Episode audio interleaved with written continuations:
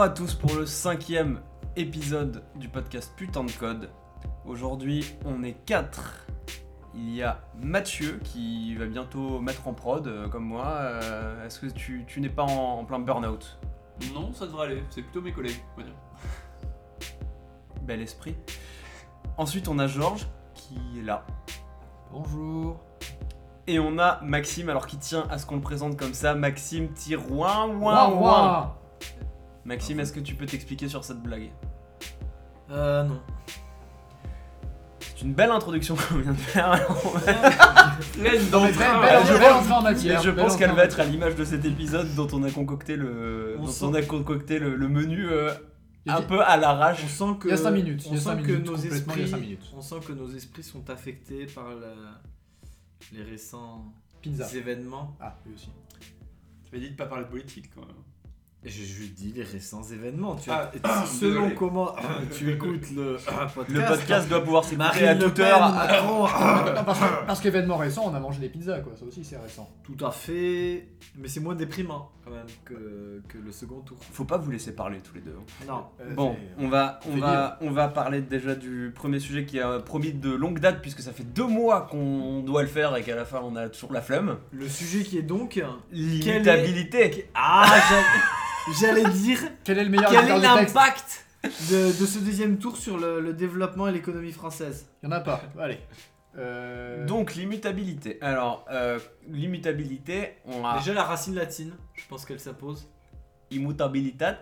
euh, alors, vient- non, alors, pour être précise, la déclinaison, c'est immutable, immutable, immutable. Oh la vache, mais tais-toi, toi. bon.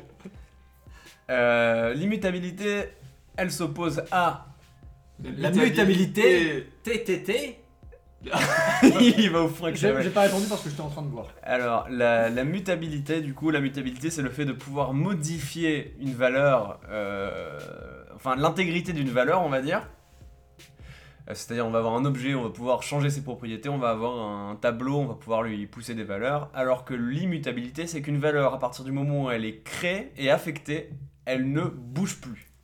En gros, object freeze euh, sur toutes les variables. Ou une string. Si on part du principe JS, oui, mais en fait, ça, le principe va Oui. un peu plus euh, conceptuellement que ça, et c'est plus une question d'approche qu'autre chose. C'est est-ce qu'on est prêt avec la mutabilité à se dire je ne sais pas ce que mon objet dans le temps va valoir parce que peut-être bien qu'il y a eu l'update, peut-être bien qu'il n'y a pas eu l'update. C'est mon côté normand, pardon. Mais parmi vous, qui est contre la mutabilité C'est une question piège? Je sais pas, est-ce que est-ce qu'il y a des bons cas pour la mutabilité? Ou pas selon les langages. Alors, Alors- euh, je pense que on va surtout s'adresser de J, enfin parler, s'adresser de, non, on va surtout parler de JS tout de suite euh, parce que bon, euh, on a qu'on de plus. voilà, et après on va peut-être étendre un peu aux autres langages. Euh, du coup, est-ce qu'il y a en JS des cas pour la mutabilité? Donc déjà, on a peut-être la mutabilité locale qui peut, si elle est contrôlée dans un scope très réduit, marcher. Je pense euh, notamment au cas du euh, d'un array.reduce où euh, on va accumuler des valeurs dans un objet et là on va réutiliser l'objet pour euh, localement pour éviter de On n'est pas obligé. on n'est pas obligé, mais bon, ça peut avoir un sens à la, en perf si jamais Oui. t'as pas envie de créer 400 000 objets, si On jamais t'as une grosse liste. C'est pas si dangereux, quoi. c'est- Oui, oui. Localement maîtrisé, mais du coup, ça, sur des cas plus larges, là, je déconseille, à part si t'as pas le choix, par exemple en utilisant le DOM. Fondamentalement, il faut, il faut essayer de viser à réduire le plus possible tout ce qui va être opération mentale et de- d'avoir à gérer toi-même dans ta tête l'état de ton application, Bah, quoi qu'il arrive. rien que pour euh, l'écriture de test. Ah, c'est l'horreur, euh, la mutabilité pour l'écriture de test. Voilà, ça veut dire que tu dois, euh, tu dois mettre, euh, initier par, admettons, tu as une classe orientée objet, tu dois faire un new, tu dois appeler des méthodes, etc. Alors qu'en fait, si tu vas sur une approche immutable qui va être plutôt liée à du fonctionnel, tu vas pouvoir appeler des objets avec des fonctions, euh, input, output, et voilà. Et tu peux le de- mesurer, tu peux le moquer, tu peux le remplacer, c'est vachement plus simple à tester. Le moquer, euh, tout le monde n'aime pas qu'on se moque de, de morceaux de code, mais pas ça. Cette blague ostentatoirement propulsée par la drogue vous a été présentée par Maxime Tiroin Je ne suis pas Coluche, certes. Donc sur les tests, euh, le- l'immutable, euh, c'est mieux, en règle générale. Le mutable, c'est compliqué parce que déjà tu dois... euh, en fait, avec le, le mutable, si on réfléchit, c'est à cause de ça qu'on a le before each et le after each dans nos frameworks de test. Exactement. Parce qu'il faut réinitialiser le, le bon gros tas de merde euh, qu'on a, qu'on a bougé pendant les Tout à tests. fait. Tout à fait. Et du coup, c'est vrai que l'immutable nous permet de, de- de- d'enlever une couche d'abstraction dans les tests et avant tout dans nos applications. euh, Pour les, pour les gens qui font du Redux d'ailleurs, euh, le réduceur est un parfait exemple d'une approche euh, un peu immutable où on- si on respecte les règles. si on respecte théoriquement la Les règle, actions et les réduceurs d'ailleurs. Voilà, les actions et les réduceurs, ou par exemple, euh, oui, je pensais plus au réduceur, où on a un state en entrée, et il est quand même recommandé à la doc de donner un nouveau state en sortie. De Tu es obligé de donner un nouveau state en sortie si jamais il a changé. Si Ouais. c'est le même, tu le retournes. Si s'il a changé, Oui, mais si, c'est- si t'as joué au con et que tu rends immutable, je suis pas sûr qu'il te sera un warning dans la face.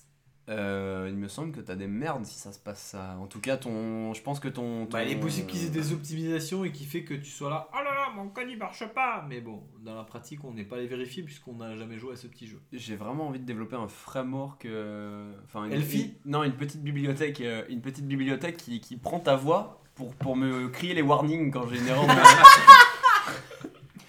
je vais appeler ça Je Muxify vais faire un Warnings. avec une. Ce une sera, ce guidon. sera un, un plugin Babel qui va, qui va encoder en base 64 euh, le- l'audio et qui va faire Warning, PropTech, c'est invalide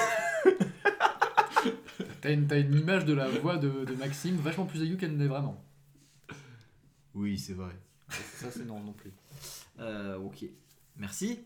Merci Mathias. Euh, Monsieur Woodstack, alors, euh, est-ce que tu as euh, d'autres langages euh, dans lesquels le- l'immutabilité est préférable ou non? Euh, bah, Rust, c'est ce qui me vient à l'esprit dans les médias, qui a une très bonne politique justement par rapport à l'immutabilité. De base, toutes les variables que tu déclares sont immutables. Par contre, tu es obligé d'ajouter le keyword mute pour transformer ta variable immutable en variable mutable. Donc, comme, euh, comme OCaml, comme. euh, c'est tout. Non, s'il y en a peut-être d'autres qu'on ne connaît pas. Ouais, Haskell, ouais. je crois que t'as t'as pas moyen de faire de mutable du tout en non, Haskell. hein. non, Haskell, tu Comme, peux pas euh, faire comme. Helm. Oui, comme Helm. Du- bah, euh, oui, en même temps, Helm utilise Haskell du coup. Voilà, la boucle est bouclée. Merci, au revoir.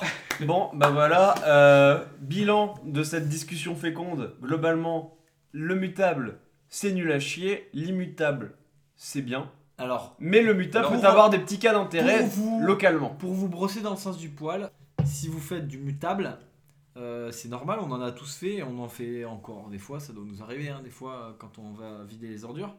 Euh, essayez euh, l'immutable et voyez par exemple, euh, moi le premier retour que j'ai eu c'est en écrivant des tests, je trouve que ça facilite vraiment. Et mine de rien, bah, finalement quand vous, avez, quand vous arrivez à écrire facilement des tests, c'est que votre code est plutôt propre. Et c'est ce qui permet à, dans, un- dans une application React de comparer les anciennes props et les nouvelles pour savoir si on doit mettre à jour un composant, si on doit lancer un appel Ajax ou ce genre de choses. Ce qui est plutôt pratique de comparer deux objets distincts que de surveiller chaque, euh, chaque item changeant, euh, comme des solutions comme ce que pouvait faire. euh, euh, comment ça s'appelle l'autre euh, vieux framework pourri de Angular. voilà c'est ça Angular euh, où tu dois surveiller propre par propre où tu sais pas trop ce qui se passe C'est pas Enfin, très propre, enfin, tout ça. Cet épisode de naufrage ostentatoirement propulsé par la drogue vous a été présenté Vers Maxime Turin Je ne suis pas Coluche, certes. J'ai une question, euh, du coup, euh, parce qu'on me la pose. C'est euh, est-ce que du coup, euh, je veux faire du, de, de l'immutable Euh, Voilà, j'utilise euh, les, les mots, j'utilise de l'ES6, j'utilise le mot-clé const. Est-ce que je fais de l'immutable ou pas? Non. Merci, mais- merci Georges. erreur parce que Euh, seule la référence est const immutable. c'est de rendre non réassignable Voilà. et pas non mutable Mais une string con- con- const est immutable. mais une string est, immutable. non une string est Est immutable immutable, quoi qu'il arrive quoi un arrive. nombre est immutable en JS en tout cas c'est immutable parce que quand tu fais string plus égale quelque chose il te retourne une nouvelle string la première est inchangée toujours Oui, oui, je ne Voilà. dis pas le contraire. donc euh, oui Du coup, Du coup, voilà, const, hein, c'est le faux ami. Euh, faut l'utiliser parce que ça, Non, parce que ça, parce que ça, ça rend le code plus sain, mais Voilà. il faut pas non plus partir du principe que ça rend votre code base euh, Parce que si vous avez un objet, coup. que vous créez un objet euh, A et que vous modifiez une propriété à l'intérieur, vous modifiez effectivement pas la référence, mais vous modifiez euh, la propriété. Donc vous pouvez le faire. Euh, du coup, la, la question que j'avais sous-jacente, c'est est-ce qu'on est obligé d'utiliser une, une, une librairie comme immutable JS qui pèse son, son pesant, hein, Je dirais qu'elle est confortable à utiliser. mais Parce qu'il y, pas a- obligatoire. il y a pas mal de data types qui sont super intéressants. Voilà. Après, elle n'est pas obligatoire. Dans quel cas l'utiliser Dans quel cas on se dit on n'en a pas besoin Bah, on- je dirais de l'utiliser quand on n'a pas un Babel derrière, quand on n'a pas de transformation de code et qu'on n'a pas le confort d'avoir le petit euh, spread operator euh, en plugin Babel. C'est un petit, un petit truc où, euh, qui permet d'étendre un objet en mettant trois petits points et le reste d'un objet. C'est l'équivalent de Object Sign. Exactement, mais avec un petit peu de sucre. Voilà. Et si on n'a pas ça, c'est vrai que ça devient assez vite pénible de, de le gérer à la mano avec Object Sign et d'avoir 3, euh, 3000 euh, objets à la suite, euh, à plus trop suivre Ouais. visuellement ce qu'on fait. Euh, je pense que euh, ouais, immutable là peut avoir du sens pour. Euh, C'est pas une nécessité. Typiquement dans un réduceur, euh, ce- dans un réduceur, oui, c'est pas une nécessité d'avoir euh, immutable. Effectivement, je suis plutôt d'accord. Mais si on a ça et du, du pure component euh, dans ses composants React, vu qu'on est tous des. Après, euh, Immutable peut apporter quand même un truc pas mal, c'est l'égalité stricte. euh, Entre. en gros, dans un réducteur, il peut avoir beaucoup d'intérêt parce que tu peux avoir justement cette égalité stricte euh, entre deux objets qui viennent du même état, vu qu'il va créer euh, un nouvel état d'objet. S'il a changé uniquement, sinon il va te retourner le même. Et tu vas avoir cette, euh, cette égalité stricte qui coûte rien. Et c'est ça l'avantage, c'est que tu vas pas avoir à itérer sur, toutes les, sur tout l'objet euh, à comparer propre par propre sa valeur. Tu vas, tu vas avoir cette égalité stricte qui coûte absolument rien à la VM. Si tu as beaucoup de comparaisons à faire, là tu peux avoir un vrai changement. Quoi. Moi je dis, go, faisons tous de l'immutable.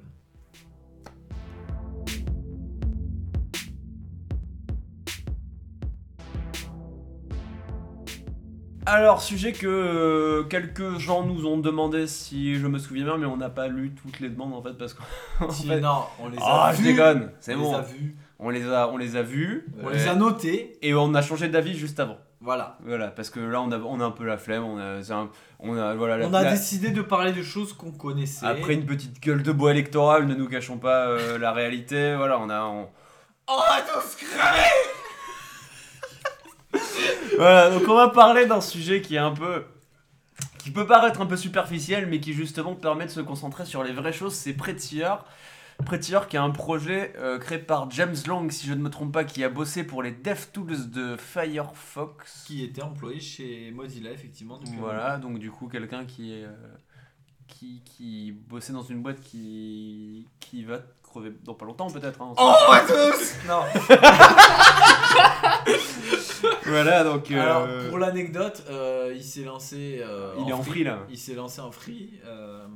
Il est d'ailleurs venu poser des questions à plusieurs freelances, dont moi-même. Euh, La ouh, classe. ça pète, là. Euh, euh, non, c'était comme ça, mais du coup, il a, il a lancé ça euh, parce que c'est un projet qui lui tenait à cœur. Et euh, il a rapidement, très rapidement.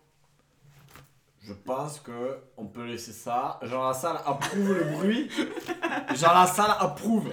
Euh, passons, du coup, 15 jours. Euh, VGE, du coup, et maintenant d'ailleurs pour l'anecdote, a été un gros contributeur de, de Prettier. Bah, un des plus gros, c'est lui donc- qui, a, qui a poussé un petit peu pour que. Voilà. euh, Pour que Facebook l'utilise euh, en version 0.01, d'accord? Maintenant, Facebook l'utilise apparemment sur beaucoup de codes. Donc, question de stabilité. quasiment sur tous leurs projets open source à l'heure actuelle. hein. Voilà. Donc, je pense que sur, euh, sur la question stabilité, plus trop de questions à se Mais alors, poser on a- depuis qu'on a passé la question. Alors, bon. La version 1.0. Non, mais bon, on en est quand même là, mais on a toujours pas expliqué ce que c'était Que c'est- Prettier. C'est- on fait monter- on fait monter le suspense. On fait monter le suspense. Non, mais là, on l'a bien fait monter. Donc en fait, Maintenant, on va mettre la page de pub. Prettier, qu'est-ce que c'est? C'est un outil en fait qui. euh, c'est un petit outil en ligne de commande qui vous permet. Vous le faites tourner sur votre code et ça vous reformate JS, enfin votre JS, selon des règles. euh, Nazi, en fait. Non, pas Non. nazi. Non, des règles. En gros, ce qui plaît le plus à la communauté en général en plaisante, soi. C'est Marine Le Pen qui a écrit la. Mais stop Oh là là là là là là, on va pas y arriver. On va pas y arriver. C'est c'est la quatrième prise. Non, mais du coup, euh, la- le but c'est plutôt que d'utiliser un outil comme ESLint et de foutre euh, 30 000 configs qui te dit Oui, tu n'as pas mis l'espace ligne 42 devant la fonction XYZ. Bah ça prend ton code, Je ça, vous cache pas, je vous cache pas que ça fait un AST. Je vous cache pas que Maxime est très déçu de la non-légalisation du cannabis, du coup, euh, au lendemain de ces élections. Ah putain, c'est vrai Ah, déçu. Non, non, les chiens Non, mais c'est peut-être pour expliquer un peu la, la- le- la- la différence avec les autres épisodes, parce que celui-là, pour le coup, à mon avis, va être un petit peu plus. euh, Gay Gay, gay, gay, gay, gay, gay, gay, gay, gay, gay, gay, gay. L'idée quand même de, de, de, cet outil, c'est euh, ce, ce- de se passer euh, d'un linter qui va te dire euh, d'un linter côté euh, style. Parce que le linter, souvent, deux de, de penchants, de tranchants, vous dites comme vous voulez. Il y a la partie je détecte des erreurs et je te dis là, typiquement, le link qui va bien, c'est j'ai un callback node. Et dans les, les règles recommandées par défaut, si tu fais rien avec le premier paramètre qui est erreur, error, et que tu, tu, tu gères pas, tu vas avoir un link qui va te dire là, t'as pas géré l'erreur. Ça, c'est du link typiquement qui est extrêmement utile. Qui va il va t'éviter une erreur silencieuse. Ouais, enfin, c'est- c'est- pour lui, c'est plus euh, tu n'as pas utilisé cette variable. Voilà, non, mais exactement, mais dans la pratique, c'est utile. Le lint moins utile, c'est. ou moins utile. Vous, vous dites comme vous voulez, parce que pendant longtemps, moi j'ai été un fervent, euh, euh, euh, on va dire, pro, pro lint style. Et donc, c'est. euh, oui, donc ligne 42, nous avons un espace avant la fonction, il n'est pas nécessaire d'après les règles que nous avons définies dans le package.jso. Donc, l'idée de prêter. Non, mais mec, je veux vraiment, je veux vraiment faire ce package audio qui, qui donne des erreurs. Je te jure que les gens vont tellement péter un câble qu'il y aura plus une seule erreur sur le web. Oui, j'approuve ce message. Ah, ça, c'est quand le build y passe. Mais les gens auront pas envie de faire passer le bill dans ce cas-là. Non, bah alors dans ce cas-là, on met une voix bien hot. Euh, passons. Euh, L'idée donc, c'est de vraiment de faire sauter tout ce qui est lint de style et de se dire, bah ton code il est formaté euh, selon une norme que tu n'as même pas à te poser la question parce que pendant des années, on le sait, on a eu des standards JS qui sont pas des standards JS parce que finalement, il y a des semi-standards, des standards tabs, etc. Et des standards source semi, du coup. Bon, euh, directement, je fais un troll sur Prettier puisque nous avons déjà quelques options, mais à mon avis qui seront extrêmement limitées, euh, qui se limitent à euh, j'utilise des tables plutôt que des spaces, et j'ai le point virgule ou j'ai pas les points virgules, et La longueur des lignes. Voilà, Donc ça règle pas, ça règle pas le débat finalement parce que c'est les, c'est les, c'est les trois points où les gens se battent le plus, quoi. Ouais, mais euh, tout Après- ce qui est touchage de bits. Il y a- il y a une- enfin, Moi j'ai une question T'as aussi. quand même une opportunité qui est vraiment intéressante avec Prettier, c'est qu'à partir du moment où tu as défini la config au sein de ton équipe, tout le monde s'y conforte et euh, dès que la personne sauvegarde son fichier, en fait, c'est formaté et voilà quoi. ou en pré-commit selon ta config. Donc Le pré-commit ça peut être un peu long, c'est un peu Non, c'est extrêmement rapide. Ah non mais je, je l'ai je l'ai fait, c'est juste que c'est chiant parce que tu fais, tu, quand tu fais un git commit interactif, comme je fais, tu te fais chier quoi. Attends, t'as mis tout ton code ou t'as mis. euh, parce que. avec- bah, j'ai mis tout mon SRC. Ah bah non, bah faut mettre euh, lint stage et il, il, préco- il Ouais. fait que les fichiers que t'as Ah bah je savais pas ça, ça c'est Il y, a, pas mal. il y a un très bon Ah, article voilà. sur putain de Si code. tu suivais, si tu suivais la, typiquement la- la- le repos phénomique, hein, qui était un grand repos, nous avons mis en place Prettier avec un pre-commit hook qui ne, qui ne limite. mec, j'ai- fait un article sur putain de code. hein. Oh, accessoirement, ce site est fantastique. Moi j'avais une question pour ceux qui. Pas ont- lu MDR. connais pas LOL. non mais si j'ai lu mais euh, il y a des mots qui... Il y a des mots Genre qui... pré-commit, tu Bah, le- pas. Non Pré-commit, non mais le stage, le stage je l'ai pas vu. euh, T'aimes bien les chiens pourtant. De Ouais. ça. Parce Bon bah c'est bien parce que Ah. le package s'appelle Husky donc tu vas kiffer grave qui va te permettre d'installer des Ah donc ah oui c'est avec un autre package. Alors euh, tu mets trois packages. Tu mets Husky qui s'occupe des pré-commits, euh, enfin des, des, des hooks GitHub. Ensuite tu additionnes Lint Stage qui va te permettre d'exécuter du code sur les fichiers que tu viens de stage en Git. Et du coup tu avec Lint Stage et un pré-commit hook via setup via Husky. Donc l'intérêt c'est qu'en gros dès que tu fais un npm install, tu as les hooks qui sont faits donc n'importe qui qui clone le projet qui fait un npm install allez hook git. Donc là ça c'est je, vraiment je suis, transparent. je suis un peu JavaScript fatigué là tout de suite là. Ouais, mais c'est Euh, normal. Mais en vrai, en vrai, tu fais une diff de 6 lignes de code et tu as en, en pré-commit qui marche pour tous les développeurs. C'est vraiment 6 lignes de code. Hein, même, t'en as 3 pour la dépendance, 3 pour euh, tout ce qui est setup clean stage. Et, euh, et du coup, tu as sur ton projet. euh, chaque fichier commité, que ce soit avec GitHub App ou, ou SourceTree, c'est un malade. hein. Tu, as, donc ton code Prettier. Voilà. Eh, c'est très long cette phrase. J'avais une question moi, d'ailleurs du coup, c'était est-ce que pour ceux qui ont pu essayer ce genre de stack, est-ce que l'utilisation euh, conjointe de euh, Prettier et de Flow permet de remplacer totalement un ESLint Non. Flow va pas te signaler les variables inutilisées, même si je pense pas que les variables inutilisées soient franchement un. Alors, j'ai une règle, par exemple, de Un truc, SLint euh, qui n'est pas remplaçable. Euh, sur les fichiers, on a décidé dans mon équipe de, de mettre euh, arrobas flow en haut de tous les fichiers. Et il y a eu des oublis. Alors, euh, tu fais une code review, ça va une fois, ça va deux fois. La troisième fois, tu l'oublies.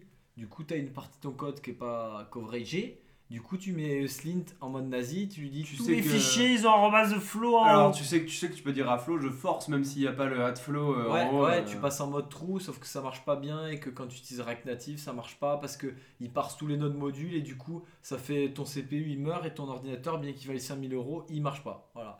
Merci euh, Mathias pour Et après cette- tu chopes le ce pro cancer. type pour ce pro type.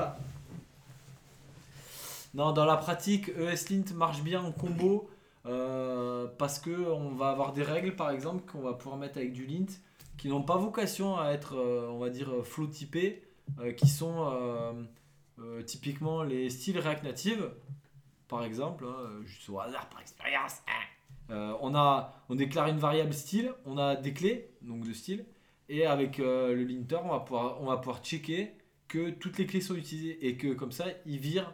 euh, du coup, il va gueuler s'il dit telle clé, tu l'as définie mais tu l'utilises pas, vire là de ton code pour éviter le code mort. Ça, c'est pas le boulot de Flow et ESLint est très bon là-dedans.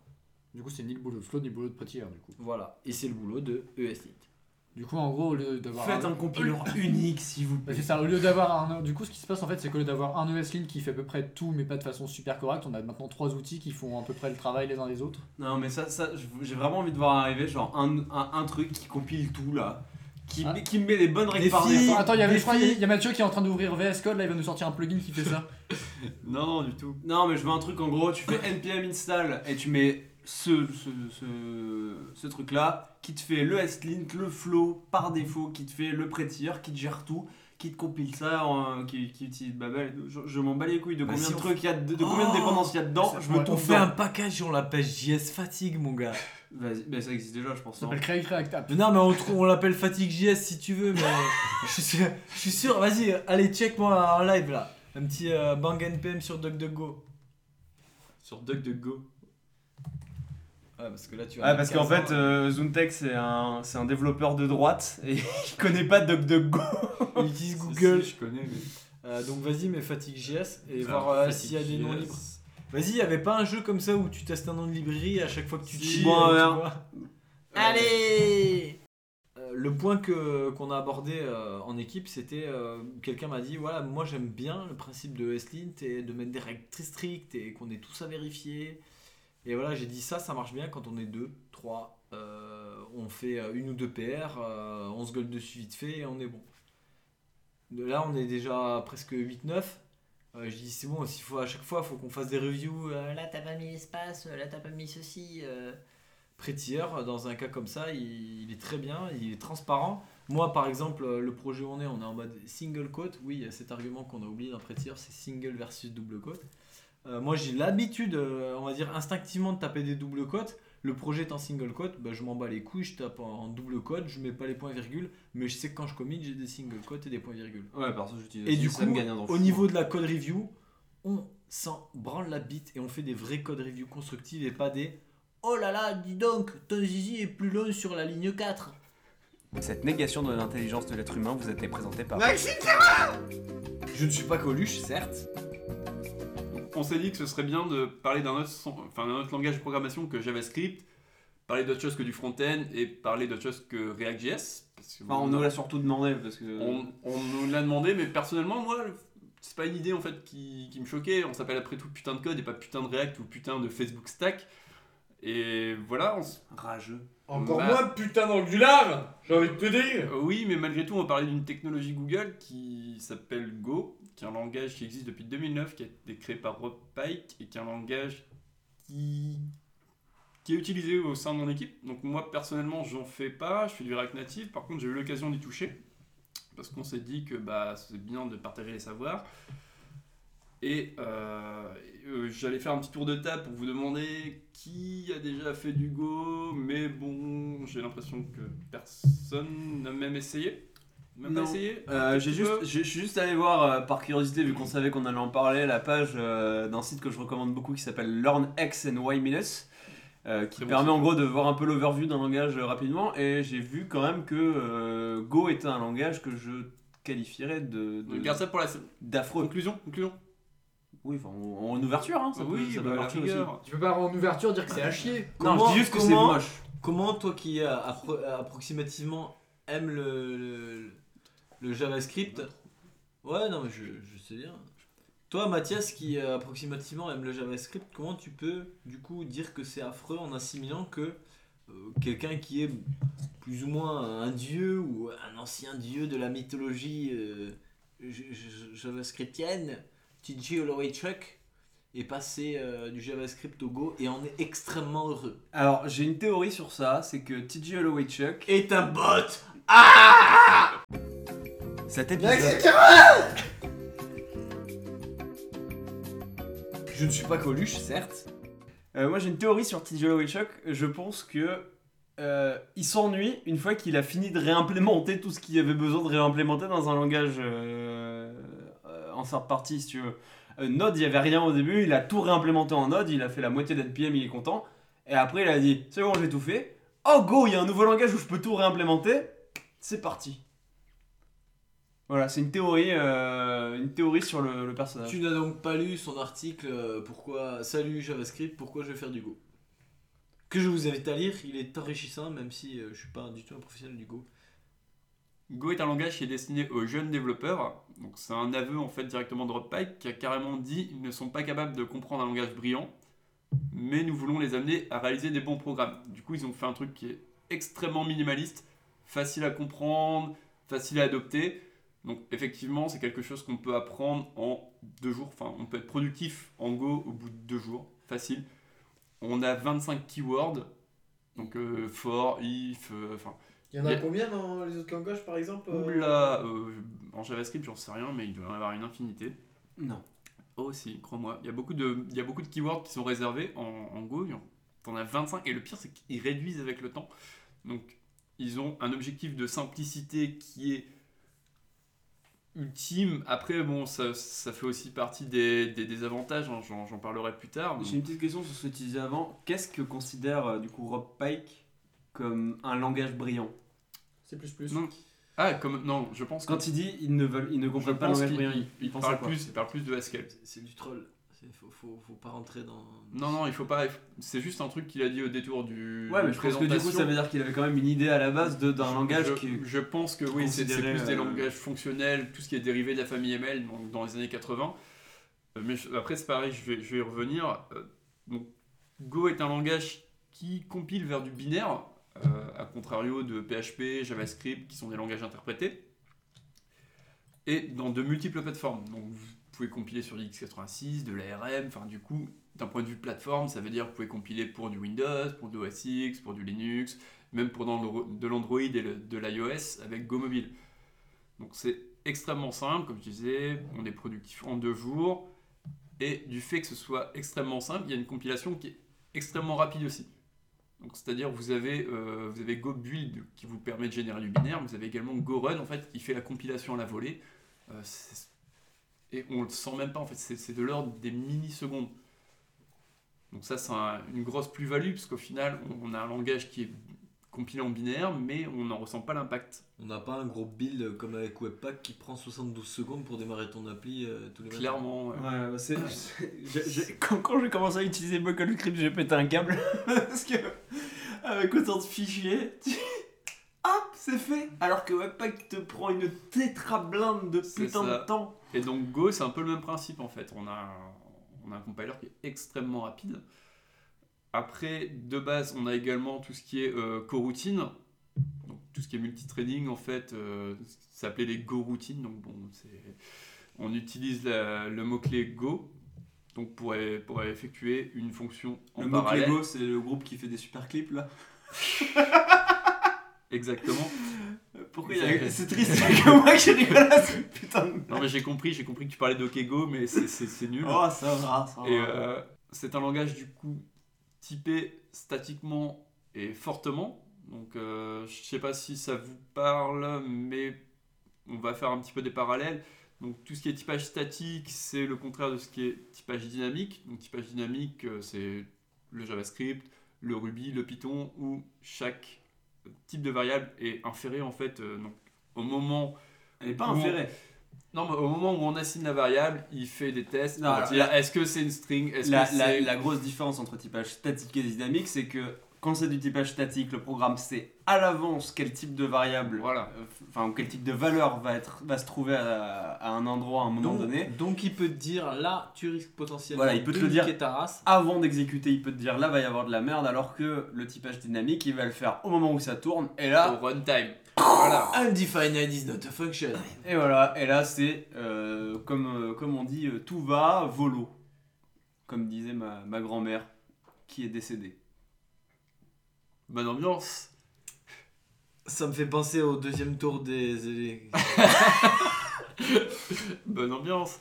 Décédée Et et donc- donc plutôt du coup là. ACD, ACDD, CDD, C. Du coup, c'est du typage statique fort. Donc pareil, si vous savez pas ce qu'est le typage fort, euh, C'est comme la moutarde, ça pique beaucoup le nez. Donc Non, mais- typage fort et typage faible faible, ça veut dire que le langage va automatiquement changer un type vers un autre s'il peut, JavaScript disant- par exemple. en se disant si- j'additionne une string et un nombre, selon le sens on va dire c'est plutôt une string ou c'est plutôt un nombre à la fin. Et, Et- puis si ça te plaît pas, tu vas bien te faire enculer. Exactement, Donc et je- le typage fort il dit bah euh, alors là bonhomme, globalement tu me mets une string et un nombre, Tu vas bien te faire enculer. mais il va te le dire avant. C'est ça. C'est ça l'important, c'est qu'il va pas te laisser le faire euh, Voilà, après coup. Pour donner des exemples, euh, JavaScript a un typage faible et Ruby Python ont un typage fort. Tout simplement. Bon, je pense que ça parle un petit peu à tout le monde. Et c'est de la programmation impérative également. Ah oui, mais euh, il, va, il va chercher ses racines dans les années 60-70. hein, donc ça, oui, oui, bah oui. Donc vous n'avez pas d'orienté objet. Donc ça, pour le coup, je trouve que c'est une bonne chose, personnellement. Mais bon, après, c'est mon avis, ça engage que moi. Par contre, on n'a quasiment rien en fonctionnel. Donc euh, c'est pour ça que j'appelle ça programmation impérative. Je vais pas appeler ça multiparadigme, euh, tellement c'est chiche en fait. Euh, y a, tout ce qu'on tout ce qu'on a, c'est des higher order functions. Voilà. Chiche, c'est bien le, le mot qu'on utilise en CM2 ou alors quand Mais on a non. 92 ans. Mais attends, t'as t'as vu la merde que tu racontes depuis le début de l'épisode Moi j'ai vu plusieurs électeurs de Fillon euh, Dire chiche. dire euh, chiche, oui, par Moi, exemple, je- euh, au je les ai cabinet vus- noir. Je les ai vus, je les ai vus dire on encule la presse. Euh, ouais, d'accord. Et ensuite, du coup. non mais arrête de lire. Je suis content parce que je serais pas le seul qui serait arrêté sur une blague en échec ce soir. Moi je suis content parce que Georges en a fait plus que moi donc. euh, Et pourtant, il a pas beaucoup parlé. Bon, du coup, ouais, tu nous as bien fait le, le cours d'histoire, mais euh, finalement, c'est quoi les avantages de Go par rapport aux autres solutions de marché? Comme je dis, en fait, c'est extrêmement simple. Du coup, les avantages, c'est que, bah, contrairement à ce cas-là, euh, si t'as une team, en fait, enfin, t'embauches quelqu'un. Ouais. T'as une stack en Scala. La personne ne connaît pas Scala. Déjà, tu l'embauches pas à la base parce que il va lui falloir deux ans pour apprendre le langage, alors qu'avec Go, en deux jours, ça va être fait. Donc, le langage est extrêmement simple. Mais est-ce qu'il est simple sans être simpliste, du coup? Oui, mais ça, on va y venir par la suite. Ça, c'est dans vraiment les une question de inconvénients, merde. pour le coup. Non, non, non, c'est- Est-ce non, qu'il c'est- est simple non, sans non, être non, simple non, non, mais il, il a tout à fait raison, et c'est un inconvénient, mais et ça je souhaite le développer par la suite. Pour le moment, en fait, contente-toi de te dire que c'est extrêmement simple et que, bah, euh, enfin, tu viens de n'importe quel langage, en une journée, c'est bon, tu sais faire du Go, quoi. Y a pas de souci. Après, c'est backé par Google. Allez, go Non. si, s'il te plaît. Ouais, enfin, béqué par Google, malheureusement, ça n'a jamais été un grand signe de. euh, Oui, mais c'est quand même utilisé. J'ai envie de, j'ai envie de dart très fort. C'est non, mais non. Non, mais en gros, c'est dis- c'est discontinu dans combien de temps C'est ça la vraie question. C'est on peut l'utiliser encore combien de temps Ça, ça existe depuis 2009 et contrairement à Dart, en fait, c'est utilisé dans beaucoup de projets internes. Et même sans ça, même si, même si c'est je pense discontinued, ça veut pas dire quand tu, peux, tu dois arrêter d'utiliser. Alors, Je quand, pense quand à quelqu'un Kubernetes, fait un truc qu'il Do- utilise, c'est bon signe. Do- te dire. Docker utilisant, enfin Docker utilise Go, Moby. Kubernetes, Moby, oui. Euh, Enfin, il y a- il y, a beaucoup de beaucoup de programmes, enfin de logiciels qui utilisent Go aujourd'hui, à contrario de Dart. Cite-moi un projet en Dart, j'en connais absolument pas, mais bon. Euh, pas, chez Google non plus, ils en connaissent Ah, pas. mais c'est Ouais, un langage un petit peu. J'en connais un. To do MVC Dart. Non, non, mais j'en- j'en j'en connais un, mais euh, qui- Baqué par qui est en, en alpha, on va dire. Donc euh, pour le moment, c'est pas. bref, c'est- un peu dark, j'ai envie de te dire.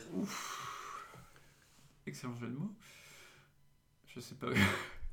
T'inquiète pas, là, il y aura. Non, mais tu là, peux- pareil, il y aura la Tu séquence. peux laisser un blanc avec la séquence. Je- ça, va être le truc, ça va être le truc le plus répété de, de, de l'épisode. Donc. Après, on a également des excellentes performances du fait que c'est compilé en binaire.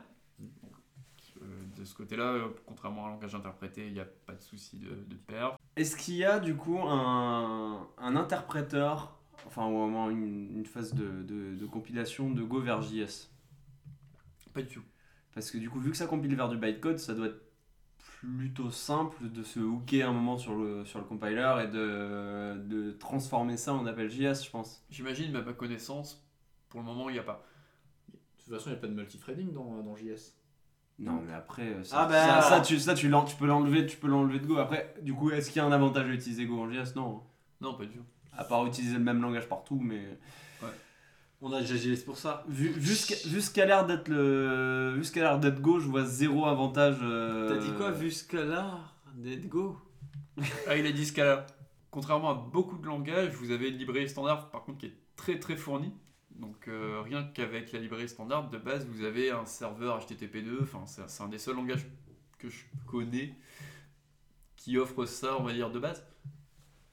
À moins que vous ayez des contre-exemples. T'as mais... que je exemples que connaisse. HTTP2 Pas que je connais. T'as t'as- Oui, si tu veux. t'as d'autres exemples que HTTP2 euh, en plus?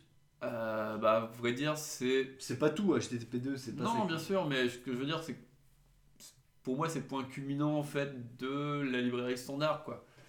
C'est c'est pas juste qu'il est après- arrivé au bon moment. Je pense. Après, ça répond aussi à des problématiques que rencontre Google.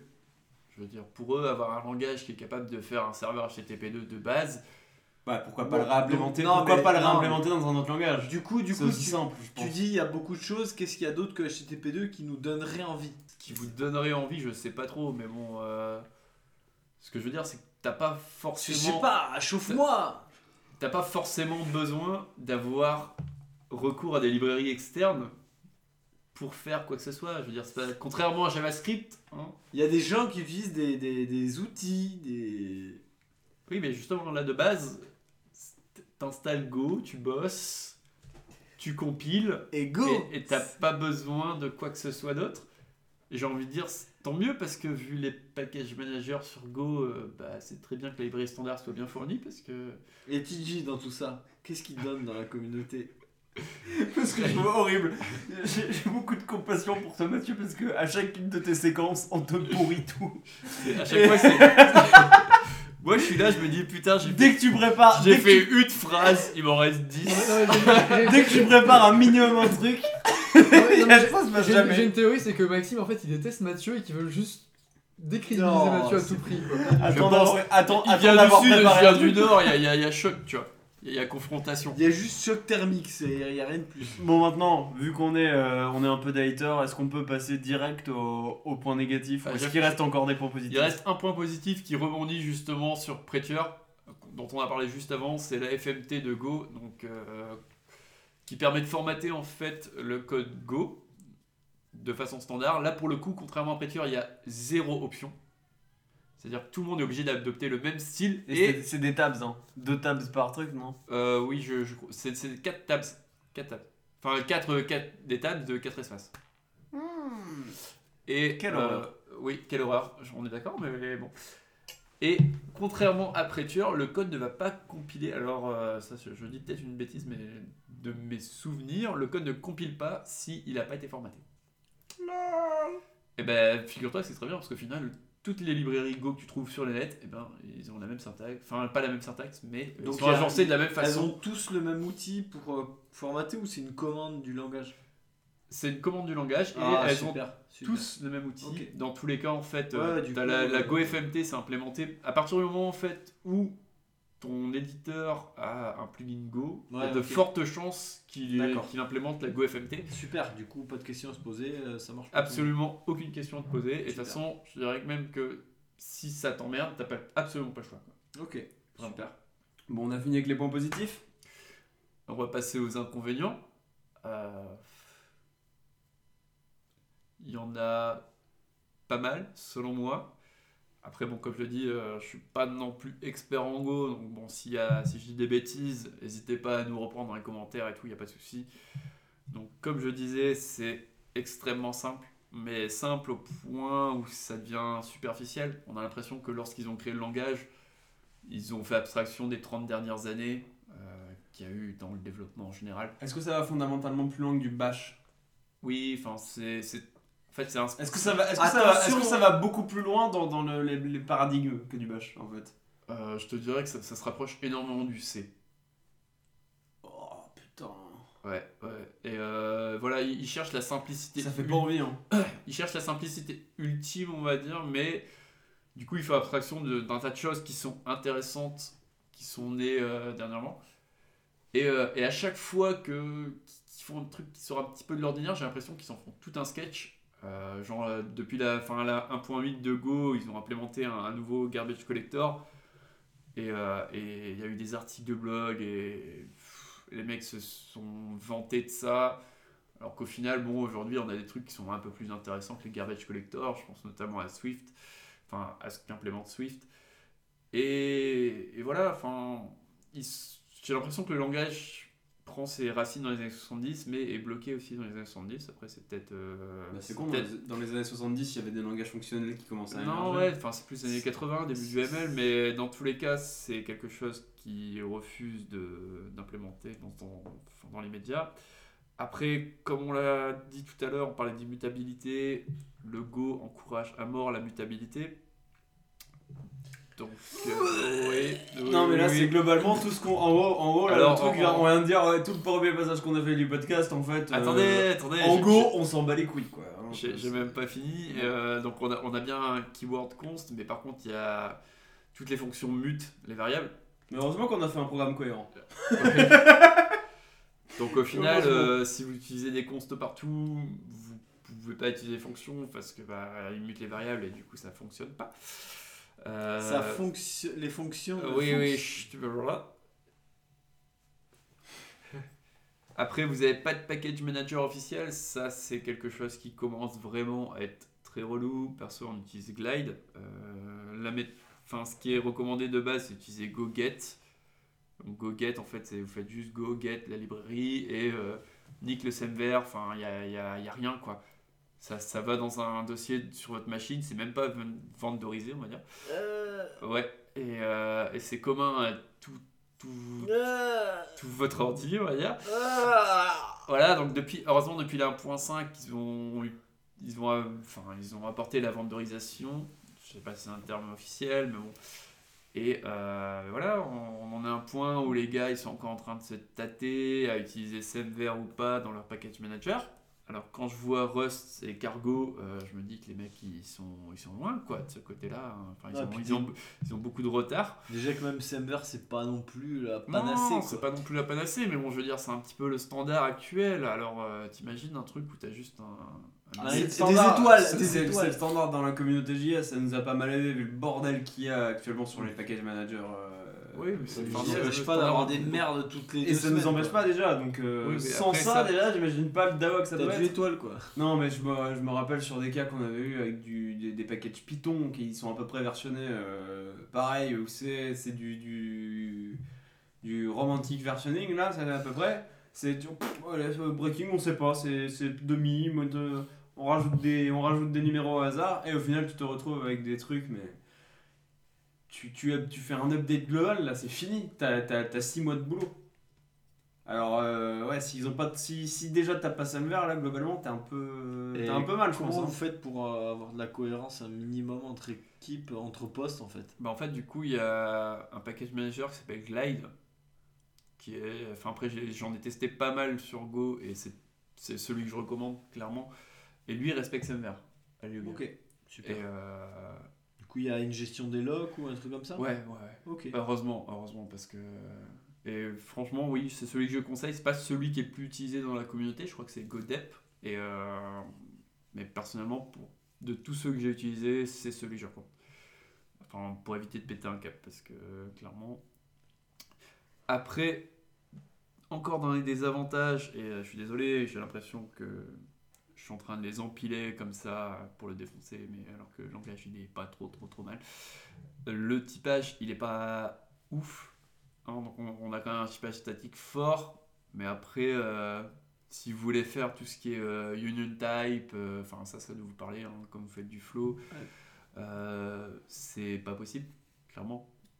Donc, tu es obligé de dire bah, ma méthode attend un string, mais tu peux pas dire ma méthode attend un string qui est fou ou un string qui est bar, c'est pas possible.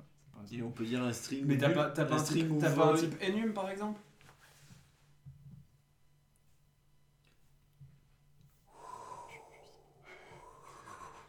Parce que, Je- parce que- parce crois- que, en fait, si- non, mais en gros, si t'as pas, si pas d'union, c'est en général que t'as un type enum quand t'es dans un je, système je ne crois pas, mais Et Attends, je vérifie quand même. je ne pense pas. Pour moi, il n'y a pas, parce qu'il y, a- il y a des mecs qui font des trucs hyper chelous justement pour avoir des, des types numbers, parce que tu as les int 16, les int 32, les uint, enfin bref. Et, euh, et si tu avais des trucs aussi simples que ça, je pense qu'ils les utiliseraient. Ah, c'est le langage de la dèche. Je sais même pas pourquoi, mais mon boss. Le langage de Daesh? Non, mais du coup, euh, en fait, pourquoi on en a parlé? Parce si- qu'on nous l'a demandé, mais c'est. c'est- Si le langage est. Moi, perso, perso, mes collègues, quand ils me disent ouais, j'aime bien et tout, c'est simple, j'ai envie de les tarter euh, quoi. De ce que j'ai entendu, pour moi, en fait, c'est un langage euh, C'est un langage qui est de- tellement C'est un langage de putain de noob. qui est tellement dans le passé qu'en fait, pour moi, tout, tout ce que j'ai entendu dans les points négatifs, c'est rédhibitoire, quoi. C'est genre le C, mais en simplifié quoi. C'est le, le, le, le Jacques Cheminette du langage, quoi. Mais c'est au final, si on avait. J'ai même pas fait toute la liste. Si on avait à recommander euh, Go en, en retenant, je sais pas, deux ou trois avantages ou un s'il y en a qu'un, hormis le fait que c'est pour les nous, c'est qu'est-ce qui nous ferait dire euh, ouais moi j'aime. J'ai pas envie de dire que- c'est pour les noobs. C'est seulement en comparaison à d'autres langages, en fait, que tu peux lui donner des avantages, et au final, c'est par rapport à des langages d'une catégorie tellement low level, je pense que tu t'as tellement mieux à voir dans les langages ML ou dans les langages. euh, Je pense que c'est pas Euh, le même usage non plus. Hein. dans des langages plus haut level que ça, et niveau perf, tu gagneras euh, quand même, je pense. Pourquoi se tirer une balle dans le pied à se dire euh, je vais en niveau d'accessibilité bas, sachant que tu as des langages faciles à apprendre à coder? Je pose la question parce que j'ai ayant jamais fait de Go, euh, je vois juste un peu ce que, ce que nous en a décrit Mathieu et ce que j'ai j'ai pu en lire. Je vois pas trop l'intérêt aujourd'hui euh, de commencer sur une nouvelle stack Go, à part si tu as des gens qui sont habitués à balle à faire des langages comme du C ou du. Bah, ou Je du me C++, dis fondamentalement, si- fondamentalement, si tu connais plusieurs langages et tout, et que tu as le cas où tu dois créer une petite application rapide, ça va être pratique d'avoir un langage Bah, comme Go et te dire tiens, je, je connais ce truc-là, je peux faire l'application, je peux aller bricoler en 5 minutes avec, euh, avec ce truc-ça. avec Ouais, mais dans ce cas-là, je pense que tu vas plus vite quoi qu'il arrive en utilisant un, un langage ML. Parce que tu auras les avantages du fonctionnel, tu auras la, la Qu'est-ce réutilisabilité qui va être plus qu'est-ce qu'un langage ML S'il te plaît.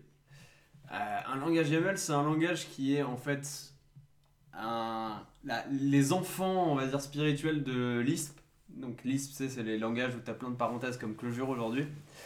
Euh, un langage Lisp, c'est un, un i putain de lisible. Enfin, c'est, À part si tu as les parenthèses qui sont mises dans les petites couleurs, il y a des IDE qui font ça, tu sais, qui te, qui te mettent chaque parenthèse dans une couleur pour que tu vois les niveaux, tellement c'est imbitable euh, à la code c'est une arc-en-ciel, ok Voilà, et en gros, tu as le langage ML qui te rend ça un peu plus, un peu plus lisible, qui sont par exemple OCaml, tu as euh, Haskell qui est dans une certaine mesure euh, un descendant du ML aussi, Helm qui en est un.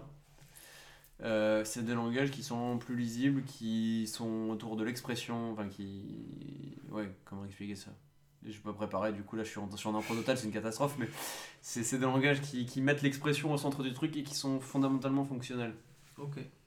Et euh, c'est des langages que je trouve, pour venir de langages qui sont pour le coup impératifs comme JS, bah c'est plus confortable à utiliser en fait parce que tu tu t'y retrouves un petit peu mieux que je pense euh, un truc purement impératif, un peu dégueulasse. euh, ou enfin, je sais pas, j'ai vu, j'ai vu vite fait sur Go là, t'es obligé de définir toi-même ouais. le Attends, fait d'inférer le type. Et ça, c'est complètement con parce que le but de l'inférence de type, c'est que le programme le devine, quoi. c'est faut pas lui dire devine pour moi, regarde, eh, devine, et alors que tu sais très bien ce que ça va être parce que c'est toi qui l'as mis, quoi. Mais, mais moi, ce que je vous propose, c'est qu'on va lister très très vite le, ce qui me reste des inconvénients et on saute à la conclusion. Hein, parce que bon, je pense qu'on est assez d'accord de toute façon sur le langage en particulier. Si ça vous dérange pas, ça, va Ah, bah, vas-y, de toute façon, Ok. Go, euh, Voilà, donc Et là, vous, vous allez me taper aussi. Il n'y a pas de générique De- Oui, oui, oui. Donc oui, oui. tu peux, pas, tu peux pas définir une classe générique pour Non. un type Ah bah non, de toute façon t'as pas de classe. tu peux pas définir une fonction générique. Ah de toute façon les fonctions sont, les fonctions sont pas, c'est pas fonctionnel. T'es Mais obligé de, de faire, euh, voilà, de, de faire la, la, la fonction pour. en même temps, dans type. un langage qui est pas fondamentalement fonctionnel, il te servirait trop, à trop rien les types. Mais oui, mais. C'est un flow du langage de base en fait. euh, Bref, euh, oui, comme je disais, c'est quasiment pas fonctionnel. Euh, la communauté, un- un- après la communauté, bon, elle est, elle est quand même étendue à l'heure actuelle. Par contre, il y a un- encore un souci, c'est qu'elle benchmark tout le temps. C'est franchement, je- à chaque fois que je cherche une lib, Micro benchmark, micro ouais, benchmark. ouais, ouais. À T'as- l'époque t'as- JS Perf quoi un peu. C'est ça, à chaque fois que je cherche une lib, il y a, y a 10 libs différentes. Et toutes les libs ont un benchmark pour prouver qu'elles sont plus rapides que les autres. Elles sont toutes plus rapides les unes que les autres, c'est ça? Oh, Ouais, quasiment. Enfin, je veux dire, y a, y a- au lieu justement de s'entraider et de faire euh, des bonnes libres de référence, ils en sont encore à l'étape où, voilà, moi, je, je- le langage est jeune, respect, enfin, environ, on va dire, il, a- il a 7-8 ans, et ils sont prêts à tout pour, euh, pour faire la future libre de référence. T'es en train de dire en fait que c'est comme si NPM était entièrement géré par John David Dalton en fait. Ouais. L'horreur. Alors, euh, ouais, voilà, c'est c'est le gars qui a créé l'Odash, hein, pour, pour ceux qui ne savent pas. Le gars qui, euh, accessoirement, dès que le mot-clé l'audace part sur Twitter, Oui. va te répondre et, et, euh, dans un sens, euh, créer une aversion euh, pour toi-même vers l'audace. Voilà. moi j'aime bien l'audace. L'audace, vais c'est ça. Trop critiquer. Donc pour conclure, et après c'est un avis personnel, parce que je sais que bon, il y, a- il y a quand même énormément de gens qui, qui adorent le langage. Euh, moi j'ai pas trouvé ça particulièrement fun, euh, dans le sens où bah il y a plein de langages. Vous allez faire un petit bout de code, vous allez être un petit peu fier parce que vous l'avez un petit peu recherché. Là, en Go, c'est pas possible, c'est vraiment fait pour être un langage productif. euh, et, puis, et puis productif, euh, j'ai envie de dire productif quand vous venez du C, pas productif quand vous venez d'un langage fonctionnel. Euh, bah, personnellement, je- il y a beaucoup de fois où je faisais du Go et je me disais merde, putain, si je pouvais faire un map là ou un reduce, je le ferais en 3 lignes, de le faire en Donc, 15 quoi. Du coup, en fait, Go, si on résume, euh, désolé de rajouter un caractère politique à ça, c'est un peu le, le François Fillon des langages. C'est c'est censé être productif, mais ça te rend malheureux. Et, et, et c'est pas prêt pour le monde d'aujourd'hui, quoi. Ça, on, on est un peu là-dessus. Et en plus, peut-être euh, Google, enfin, et Google a détourné de l'argent de l'Europe. Donc, au final, au final, on est un peu là-dessus. Est-ce que Google a payé sa femme? Voilà, bon, c'était juste le, le petit paragraphe politique, mais je pense que ouais, ça, on, peut, on pourrait résumer ça. Que euh, tout le monde s'en fout. hein, euh. Donc, donc si, si je comprends bien ce que tu dis, c'est une belle escroquerie, un beau foutage de gueule. Mais je pense que pour moi, Go doit rendre l'argent. Mais Voilà. non Parce que Go, Go est productif et assez rapide. C'est ce Ce qui que est- ce qui est c'est pas le cas C'est ce que vendait François Fillon, même si bon. Oui, mais bon, au final, c'est- c'est c'est pas le résultat escompté. hein. Putain, j'ai une idée de nom pour l'épisode, mais c'est pourri. Rends le user agent. Non, c'est nul. Ouais, je sais. Je vais faire encore un petit, mé- un petit méluche qui, qui cale un rend l'argent dans une vidéo. euh. Bon, les gens, on va faire du Camel. non, c'est non, c'est non. Méluche, c'est le Haskell. Il est extrémiste. Il est extrême. il est extrême. Hamon, c'est le Camel. Macron, c'est le JavaScript. Euh, non, Macron. Non, non, non. Non, parce qu'il y a encore des bons côtés à C'est JavaScript. Ouais, mais il y en a quand même beaucoup de mauvais. Non, c'est non, eh, eh, non, Macron, Angular 4.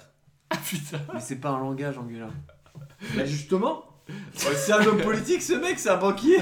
Marine Le Pen, c'est Java. Non. On doit. Non, Marine, pas les fallait Marine Le Pen, c'est le brain fuck, mec. euh, cherche pas. C'est- c'est- Les seules personnes qui pratiquent, c'est ceux qui ont envie de se donner du mal. Jean hein. Lassalle, c'est PHP. Je vois pas la différence. C'est du COBOL alors. Du COBOL. Oui, voilà, très bien. Quoique non, c'est le langage des banques le COBOL, donc c'est plus. Ah oui, c'est plus Macron du coup. Ouais, mais ouais, non, ouais. Euh, Jean Lassalle, Jean Lassalle c'est brainfuck. Non, c'est PHP, c'est PHP, mon gars. Non. Jean- Jean Lassalle, c'est plutôt le mode assembleur quoi, c'est on retourne aux sources, tu vois. Non, Jean Lassalle, c'est. Il y a un côté un peu plus Star C'est le. le- C'était quoi le langage en français? Le... C'est le, euh, le WinDev. Oh le langage en français, tu sais, avec des, de bouffe, tu sais, avec les, les magazines avec des, avec des meufs à poil, tu sais, c'est lui, c'est Jean Lassalle, ça. Assolino, Assolino c'est un truc procédural, c'est quoi C'est du. Attends, C'est de l'assembleur, bien Assolino. chiant. Non, non, plus chiant que Non, ça. c'est non. Non. Non, c'est directement du binaire. On pourrait le mettre à ELM parce que ELM, euh, dès que t'as une erreur, il te sort un pavé et Asselineau, dès qu'il a envie de te Mais parler. non, non. Article 82 Bah non. de la Parce que dans l'idée, dans l'idée de la gauche c'est fonctionnel et la droite c'est orienté objet. dans l'idée, quoi qu'il arrive. Bon du coup je sais pas trop comment j'aurais fini le montage de cet épisode donc c'est peut-être une coupure brutale avant c'est possible. Euh, en tout cas euh, on est désolé pour cet épisode qui a été préparé beaucoup trop à l'arrache, peut-être même plus que ceux d'avant. Et c'est dire. C'est de la faute, c'est de l'a la faute pas. de Maxime qui en prend l'entière responsabilité. Merci, voilà, voilà, bien sûr, bien entendu, je, je soumettrai mes, mes subventions au comité putain de code pour m'excuser. Voilà, et je tu seras pas remboursé de tes frais de campagne. Je taperai dans la caisse publique. Voilà. Euh... Non. Bref, euh, on va tous euh, vous dire merci d'avoir tenu jusque-là si vous l'avez fait parce que franchement, Faites putain, pouce bleu, bravo. un pouce bleu. Euh, non, mais non, on est sur SoundCloud donc il n'y en a pas de pouce Non, bleu. C'était la, blague. Voilà, merci. Nouvelle. Ça, eh, ça peut pas être une blague si c'est pas drôle. Je m'y connais pourtant. c'est une catastrophe, c'est une catastrophe. Bon, en tout cas, euh, on vous dit bisous à la prochaine. Euh, on, est, on est vraiment sincèrement désolé pour cet épisode. On espère qu'on fera mieux la prochaine fois. Moi, je l'aime bien. Euh... Attends, on avait entendu la version finie, on sait pas, on s'est pas encore entendu, mec. Bah, n'hésitez pas à nous lâcher un petit com et nous dire si c'était honteux. N'oubliez oui, pas d'envoyer des messages d'insultes à Maxime. Et, et voilà, donc bisous à tous euh, et, et à la prochaine, si, si vous nous tolérez encore. Euh, C'était donc Maxime, Yo. Mathieu, Georges Ouais. et moi-même qui vous présentais la fin la plus triste d'épisode qu'on ait jamais fait jusque-là. Allez, à plus.